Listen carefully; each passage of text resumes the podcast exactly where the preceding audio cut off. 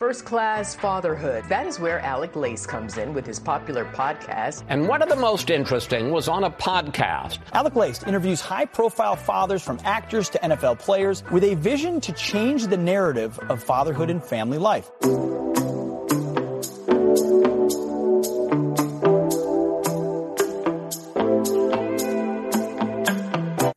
Welcome, everybody, to episode 724 of First Class Fatherhood. I am happy and honored, as always, to be here with you guys. Thank you for tuning in. I've got an awesome guest to hit you guys with today. Ian Ziering joins me on the podcast today. Ian is very well known for playing Steve Sanders on Beverly Hills 90210, which was one of the most popular shows in the 1990s. Ian is also extremely well known for Sharknado. The Sharknado series has really uh, taken on a life of its own. It's become extremely popular over the last few years. And I have got to admit, though, that I was a, a closet Beverly Hills 90210 watcher all through high school in the 90s there. I, I, was a big fan of the show. I watched it all the time. Now, that's not something I really wanted to admit during high school, but uh, it was really uh, one of the biggest shows, one of the most successful shows of the 90s and it was so much fun to watch Ian Ziering's character, Steve Sanders, evolve from the beginning of the show till its conclusion. He was one of the cast members, I think was in every episode of the show. He was there uh, throughout the entire series. So if you, like me, were a big fan of Beverly Hills 90210, you are really going to enjoy this one. It's an honor to have Ian Ziering with me on the podcast today. He's going to be here in just a few minutes, so please stick around for the interview. And today's interview with Ian Ziering was recorded on video and is available for you guys to watch on my YouTube channel. So you want to watch today's conversation between Steve Sanders, Ian Ziering, and myself. Please subscribe to First Class Fatherhood on YouTube. Link is in the description of today's podcast episode. All right, and if you do enjoy today's interview and you were a fan of Beverly Hills 90210, then you have got to go back and check out my interview with David Silver, Brian Austin Green, who also joined me here on the podcast last year, I believe it was. Might have been the year before that. But uh, go through the archives of the podcast. I'll put the link in the description of today's show so you guys can find it easily. But Brian Austin Green stopped by the podcast here as well.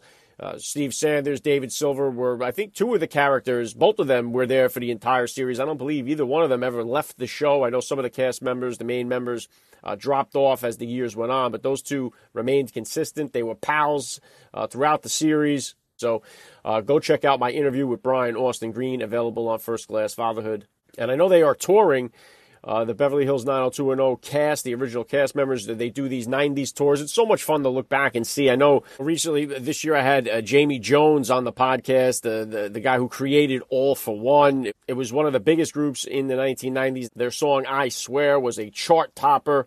It's fun to look back and revisit some of these things uh, that we all watched and enjoyed growing up. I know he does the tour now, the 90s tour, just like the Beverly Hills 90210 cast members are doing. Always fun to look back, and it's amazing that I get a chance to connect with these people now, that they are fathers, that they are family men, and have a chance to talk with them on the show. It's really an honor for me. So go back through the archives and check out all the guests that have stopped by here on the podcast. Been so many of them, especially even the NFL players that I watched growing up that now I've had the opportunity to speak with here on the podcast. And I owe that all to you listeners out there who have kept this podcast going and kept it in the iTunes charts for so long.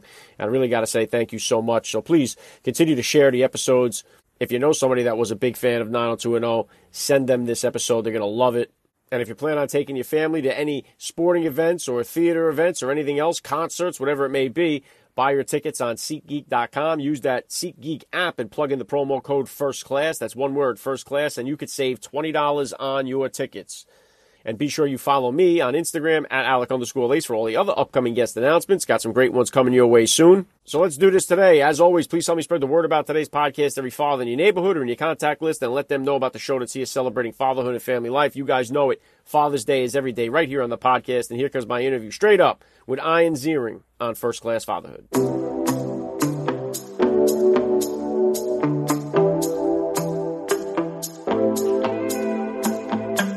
Uh, joining me now, first class father, Ian Ziering. Welcome to First Class Fatherhood. Thanks for having me. How are you today? I'm doing well. It's really an honor to have you on the podcast. Let's start like this. How many kids do you have? How old are they? I've got two kids, 10 and 12, two beautiful little girls. And uh, I couldn't be happier. Dad's the best role I ever had. Yeah, I agree with you there. Back to school now. Are they involved in any uh, sports activities for the year? My youngest, Penna, she's in the school play. and she's very excited about that. They're doing the musical Newsies Junior, and she's playing Miss Catherine, which is a lead. So she's super excited, and I'm working on music with her, and we're watching the movies and and reading lines, and it's it's the best. My oldest, uh, you know, she is very involved with her friends at school. There's not much going on after school. She comes home and, and does her work, and you know, getting her off the iPhone is is very challenging. She takes tennis lessons once a week, so uh, she's got that going on at least. Yeah, we, we got a battle of the iPads over here as well. There's there's no question you're not alone there. So uh, it, take me back if you could, Ian, uh, you know, 12, 13 years ago. How old were you when you became a dad and had that experience change your perspective on life? I became a dad when I was 47, late in life.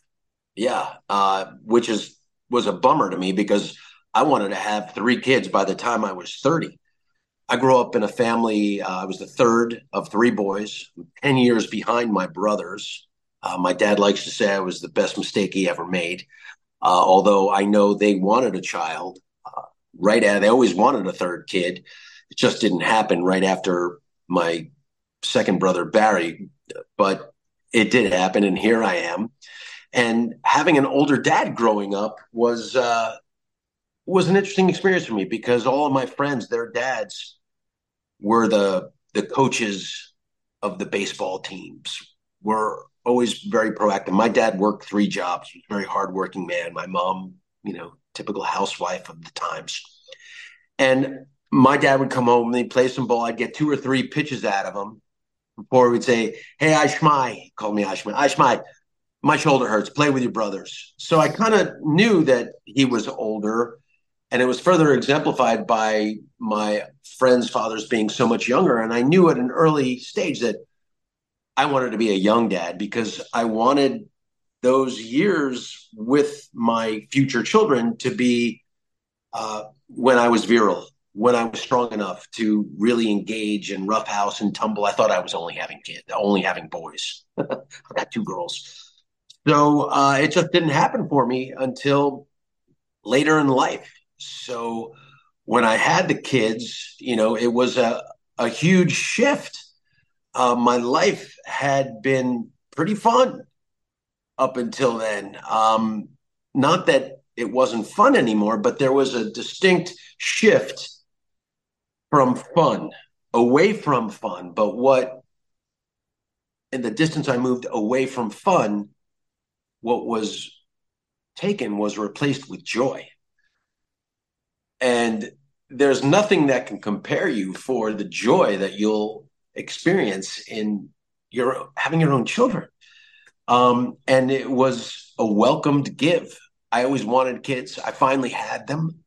And while I might not have been doing the the things that I had done as a single man or a, a childless couple, you know, I it was all replaced with so much joy and holding my kids and and making up lullabies with them and and teaching them concepts and being with my daughter. I remember walking on my street. I've got my kid, and all of a sudden a crow is crowing, and my little daughter is like looking up. I'm like, "Oh my god, this is the first time you've ever heard a crow. This is amazing!" So I I started making notes I've got anniversaries of the first time my daughter had an M&M or the first time my other daughter said, pick me up, daddy, because she used to say, pick up me, dad, pick up me. And, you know, just creating concepts were just things you don't expect, you know, when kids are born, they, they come pre-wired to know mine, mine, mine, mine, mine, mine, mine. And I get it. You know, they'd have their toys, but it was a teaching opportunity for me to, to help them, and especially with my older one, who would always say mine when it came time to sharing with her younger sister. You know, where I got to teach them the concept of yours, mine, and ours. And I did that uh, one day because she didn't grasp that this is ours. But I put a toothbrush in her hand, I put a toothbrush in my hand, and I gave our the baby a toothbrush. I said, "This is mine." I held up her hand. This is yours. And that's Penna's. Mine, yours, Penna's. So she understood mine, yours. But the concept of ours didn't come into play in her mind till I broke out the toothpaste because I put the toothpaste on mine, put the toothpaste on hers and Penna's. And then I said, This is ours. So being able to teach these rudimentary concepts that we take for granted that you don't come pre-wired for was like way to go Dan, way to go it's like it felt great you know and i always look for opportunities where i could give them little life lessons and you know help them be successful independent kids i, I love that analogy uh, because uh, you know I, I have four kids uh, three boys. We got our girl on the fourth try, and uh, you know I have two teenagers in the house, seventeen and sixteen, and they'll they'll eat us out of house and home. So I do the food shopping and come home like on Sunday. That's supposed to be the food for the week.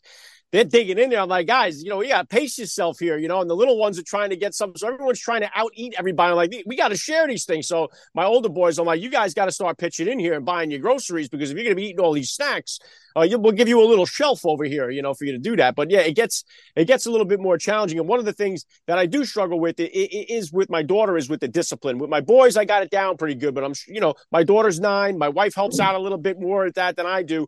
You got the two girls. What is it like now as they're getting a little older here? What type of disciplinarian are you as a dad? And is that different than the discipline style you grew up with? A little bit, a little bit different. We're dealing with technology now that I never had to as a child. My parents, you know, I would catch a fresh one. If I screwed up or if I was a smart aleck or did something wrong, I'd get spanked. And I'm not opposed to spanking. It's not it's not abuse, it's discipline. And with my oldest, there was one occasion where the girls were in the back seat and they were arguing with each other. This one's copying the other. Stop it. They'd start to poke. And I'm like, hey, girls, you need to settle down. It's distracting. I'm concentrating here. I'm driving. I can't have you screaming back there. Please be quiet. And when they were real young, I would take away their talking privilege. They've lost talking privilege. And that would work for a little bit. No talking, you've lost the privilege. And they would be like, so when they blew through that concept, I said, look, you need to stop. You're making this dangerous for daddy and I can't have you I don't want to tell you 10 times to be quiet. And of course my oldest one is, is, still needling the younger one and I and I see in my rearview mirror that she put hands on the younger one. I said, "Mia, I just saw you do that. If you do it again, know that you're going to get hit. That it's coming. All right? So I'm not throwing you under the bus schedule, under the bus. I'm giving you the bus schedule, okay? If you put hands on her, you're telling me you understand you're accepting the fact that you're going to be punished because I'm going to turn around and smack you. And she like fluffed it off. And then I, I'm looking in my rearview mirror and I see her poke her sister. And with all the grace of a Zen archer and the speed of the of a master ninja, I turn around and I smack the top of her hand. It was lightning fast I couldn't believe I moved so fast. I couldn't believe I was so accurate with the slap on top of the hand. And she buckled and started to cry, and they didn't speak the rest of the night. You know, I don't hit the kids, I don't look to hit the kids. But if they do something, this is how I was raised, and it worked. It worked. I never wanted to get spanked. My father would bring it. I'd get always on the tush. I'd get smacked. But you know, I haven't had to do that. It's happened a couple times, but only because they deserved it. They earned that. But now that they're older, I'm not interested in hitting the kids. I've got something even more powerful than that, and that's leverage. In our house, it's all about merit. You know, if they want something, they have to earn it. If they uh, are looking to do something, they have to show a pattern of behavior that's commensurate with being rewarded.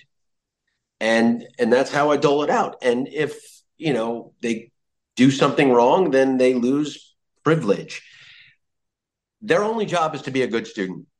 And i give them everything they need to do that. I'll give them tutors. They'll get whatever they need to be. All you have to be is a good student.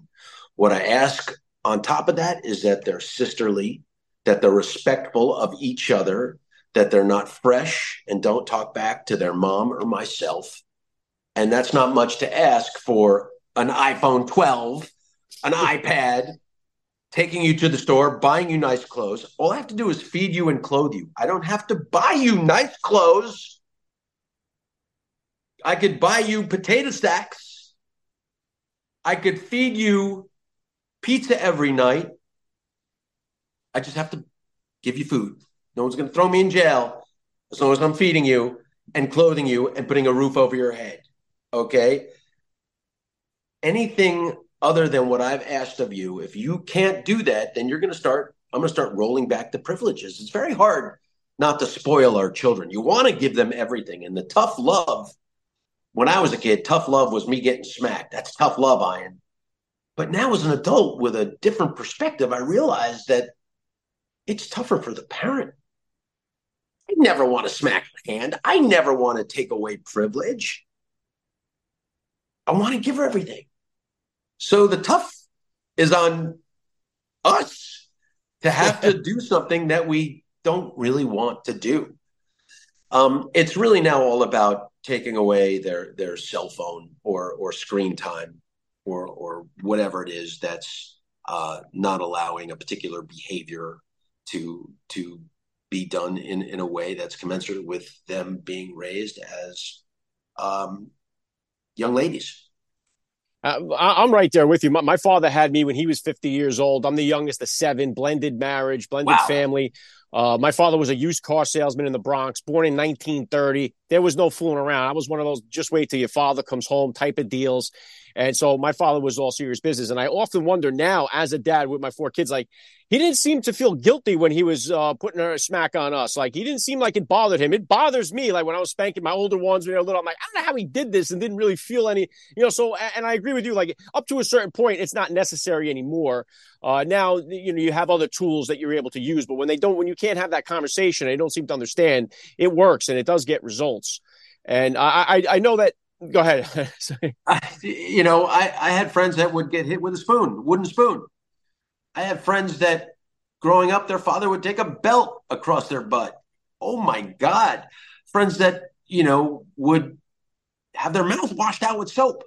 Like, what? It seems like, but that's the way our parents grew up. That's the way, I mean, you know, you go back to medieval times, it was probably even more drastic. You know, I'm going to have to cut your finger off. What? What? You know, it's now to the point where I can use my words and I could use the leverage. But yeah, you know, when we were kids, you're the youngest of five. Your father was, you know, used car a car salesman.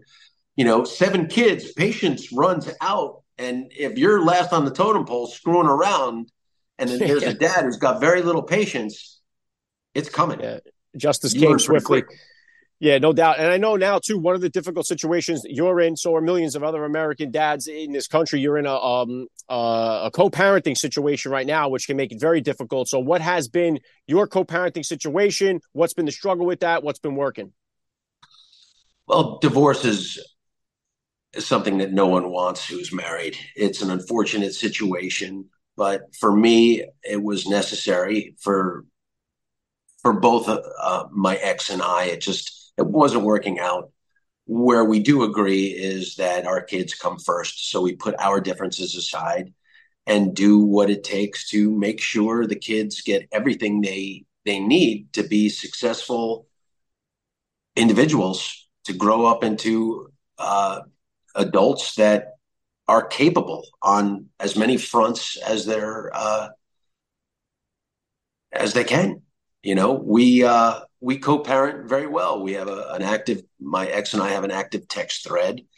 We are not fighting. We do what's best for the kids. I realize that this is a unique situation because you know when people divorce, there is uh, you know it can be very contemptuous. But you know, my ex and I seem to to do it pretty well. If I need her to watch the kids on a weekend, that's mine, no problem. If she needs me to watch it. If she's away, I'll watch the kids. It's no problem. You know, we we do a pretty good job with that. Yeah, well, well said, Ian. And uh, unfortunately, I'm, I'm, running up against my clock here, so I got to move this along here. And I, I, love to ask all the dads that get on this podcast, what type of advice do you have uh, for that new dad or for that about to be father who's out there listening? Wow, you know, I, I think just understanding that there is no instruction manual. Kids don't come home from the hospital with a how-to book. Just follow your intuition don't hesitate to ask friends that have kids how they've dealt with similar situations and do the best you can. I mean, no one can fault you if you're doing the best you can. Everyone's got different means, everyone has a different upbringing. You know, you just be you, raise the best kids that you can, ask for help when you need it. Yeah, very well said. I love the message. Ian Ziering, you're a first class father all the way. Thank you so much for giving me a few minutes of your time on first class fatherhood. You got it, pal. Take care. You have been listening to First Class Fatherhood. Please visit www.firstclassfatherhood.com to find out more details. You can order First Class Fatherhood advice and wisdom from high profile dads on Amazon.com or wherever books are sold. Thank you for listening to today's podcast. Proverbs 22 6 tells us, Train up a child in the way he should go, and when he is old, he will never depart from it. God bless, and I'll catch you next time.